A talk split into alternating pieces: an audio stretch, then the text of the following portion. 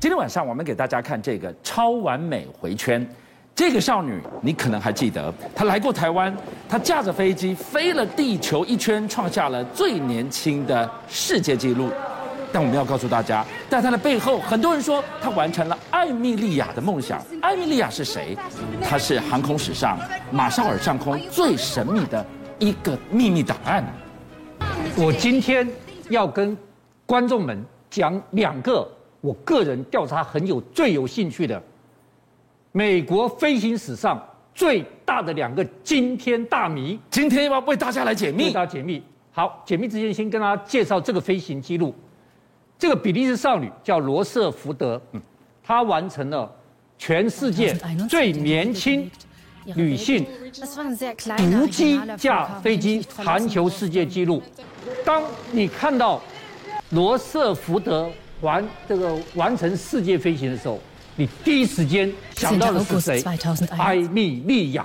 艾米莉亚是谁呢？ 《博物馆惊魂夜二》，你看了没有？哦，那个又热爱飞行的女生。又勇敢，又漂亮，好，这个又让人喜爱，又是全世界女性飞行员中最有名、最著名，而她的失踪也是美国空难史上最大的一个惊天之谜。好，我来跟大家讲艾米莉亚·埃尔哈特的故事。好，她在你知道一百年前，女性是不能飞飞机的，是他在一九二一年花两千美元买了一架单引擎的飞机，它是第一个游泳飞机的，叫做金丝雀号。它在一九二二年飞上一万四千公尺，创下女性飞最高的纪录。然后最重要的是什么？一九二八年，你知道他做什么事情？他驾机从加拿大飞到英国，加拿大飞英国，那不就飞越了大西洋了？第一个飞越大西洋的女性，她花了二十小时四十分钟。为什么这个数字要讲？因为她后来出本书就叫《二十小时四十分钟》，成美国超量书排行榜第一名。是我告诉你，她多受欢迎。纽约为她举行花车游行，美国人把最大的奖杯都对颁给她。好了，这个哈密利埃尔哈特创造这么多记录，他终于想到一件事情了：我要单机环游世界。就差这一步了。就差这一步了，他要去做好。你知道他的环游世界之旅简直充满了惊喜。第一个，注意看，他从洛杉矶这边加州起飞，是看到没有？先飞越整个美国，对，飞越整个美国以后，到中南美洲，好，中南美洲以后，注意看，飞越大西洋，哦南大西洋是对，到了非洲，非洲她成为第一个飞越非洲的女性哦，第一个飞越非洲女性，然后再飞越印度洋，又创下第一个飞越印度洋女性，他已经到亚洲来了。然后经过了，到了印度，是经过东南亚、新加坡，哎，到了巴布纽几几内亚，是，最后最难的一关来了，到南太平洋了。要飞越太平洋了。是好，他这时候做了一件事情，他把降落伞、救生圈、逃生设备通通寄回家，哎，这个是万一，万一要救命的最重要的东西耶。因为他知道飞越太平洋是他最后最难的一关。他带了一个领航员，所以他把飞机降轻一点。好，他从巴布纽几几内亚一起飞之后，他居然选择了一个赤道中的珊瑚礁小岛，叫做豪南岛，看到没有？这个在赤正好在赤道上面的一是个岛，他降落在这里休息，他不降落一个大的地方。美国总统罗斯福担心他的安危，派一个军舰在这里等他。哇，美国总统注意到了，，对，结果他没出现，失踪出了现。美国总统卢斯福下令陆海空三军去搜救，美国有史以来有史以来最大的搜救行动，是陆海空三军都去救他，请全国之力啊。私人的也去救他，对，但是就这样失踪了。哇，各种谣言起，他被日军俘虏了，他被美国飞弹倒下来，他在小岛被土人吃了，各式各样猜测，全美国人都关心，这是美国最大的一个新闻。好，就在一九四零年代，在马绍尔群岛一个环礁上，发现了一个头骨、十三个骸骸骨，还有一双旅鞋，还有萤火，还有酒。那酒偏偏就是艾米丽最爱喝的酒。会是他吗？因此找到这个很简单，马上要去验证，对不对？对，奇怪，我就不懂为什么。结果他送到斐济，送到斐济去验证，就斐济的那个法医居然说不对，这是男生。这个是男生， 好是一双女鞋，对，说是男生，好，那就没有意思了。这块头骨跟十三个骸骨从此消失，人间蒸发，被毁尸哎灭迹吗不晓得。好，这件事情就过去了，一直到二零一七年，你知道发生什么事情吗？二零一七年，美国三大电视网的国家广播公司做一个节目，啊，这个节目叫做《消失的证据》。嗯哼，嗯他们在这个节目里面摆出了这一张照片。这张照片怎么了吗？这张照片是从美国国家档案局里面挖出来神秘照片，是而且挖出这张照片的是美这个电视节目的分析师。你知道这个人在以前他是什么职务退休的什么植物？ ？FBI 助理局长哎他是一个 CSI 办案专家， ，F 他是 FBI 助理局长是退休来这个电视台工作，对，挖到这个做了这个节目《消失的证据》，这张照片大家看是在日本拍这个领土拍的照片，嗯这个人说是艾米丽，这个人这个人正面哦，对，是他的这个领航员。这个船拖了一这个东西，就是他的飞机。都活着。对，说他被日本人俘虏了。哇，这下不得了哇，了！这个事情大条了。美国总统派了全国之力的军舰搜救人员找不到他，他还活着。对，不是他被日本人俘，这下不得了了。我们美国最伟大的女英雄，怎么可以被日本人给俘虏俘虏了？完你不交出来，你把它最后死在你日本。哇，这在美日造成关系紧张了，日本当然不承认了。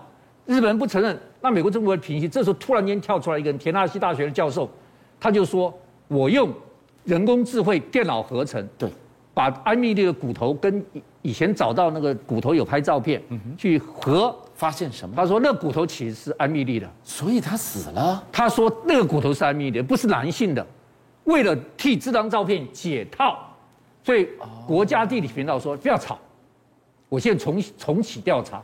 现在国家地理频道组织一个专案小组，到这个地方找到骨头的地方也去，到照片的地方也去，看能不能找出艾米丽的痕迹来。哇，这个是美国航空史最大的谜团呢。我跟你讲，你说最大的呗，只能说两个最大中一个。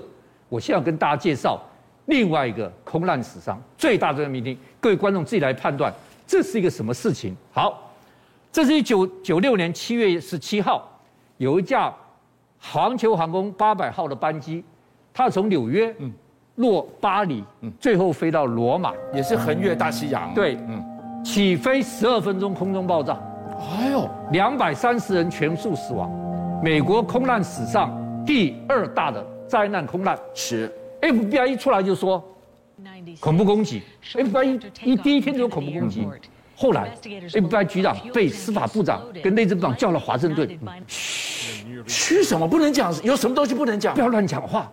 结果十六个月之后一年半过去，FBI 了，开记者会说原因还不明，但不是恐怖攻击。他把那个推论吞回去了。四年之后，NTSB 开记者会、n 嗯 t s b 是什么？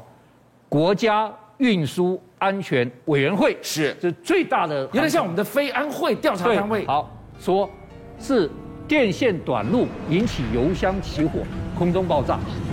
你四年之后开记者会说电线短路，这样好哎，了怎，么会有两套不同的说法？这还不算，真正的疑点来了。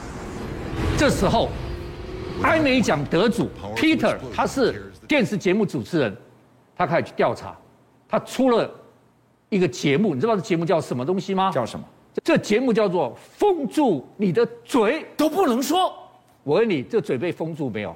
我先讲答案跟大家讲，他的残骸在上个月，上个月哦，不到一个月前是，彻底销毁了。彻底销毁嗯哎，这证个据是毁尸灭迹的概念吗？证证据据全全部部不不不不见见了。了。好，好，这发他这个封住你的嘴节目里面讲什么东西呢？他说第一个，当这架飞机起飞的时候，有一艘军舰在这个位置。嗯哼，飞机的航线是这样子，是，要飞越这个军舰。对，结果呢，它一爆炸之后，这个军舰距他只有一百四十六公里，这军舰掉头就走了，你要去抢救，他不你要救，去搜救、啊他不，救，他掉头就走了。怪。怪怪不怪？这第一个怪，第二个怪，他去问所有的雷达站，去调当时的雷达情况。嗯哼，对不起，全部被消失，没有道理。没有道理。第三个，为什么消失？他结果有两百个，超过两百个长岛的居民嗯目击一个白烟从从这里飞起来，打到飞机。建设飞弹吗？飞弹打到飞机。第四个疑似飞弹的照片被拍下来。连照片都被拍到对了。，第五个他发觉到残骸上面有爆炸炸药的痕迹，现在就在于到底这个引爆点是从它的内部出来的，是还是外部打进去的？对，知道吧？那他就说封住你的嘴，根本是被海军的飞弹打上去的。就这样子进入历史，大家都不知道真相了吗？，对，好，那现在就有人质疑了。我问你，你只有有一个地方你讲不通，美国的海军发射导弹把他的环球民航机打下来我打干什么自己干什么呢？这时候有一个军事作家叫 Peter，他嗯专门去研究神秘爆炸的。他说哦，他研究发现，当时美国军舰在发射一个离子束的导弹新武器，未来武器啊，对离子束导弹发射的时候，有一个靶机从这边飞过去，是就靶机在飞来的时候提前摘下去了。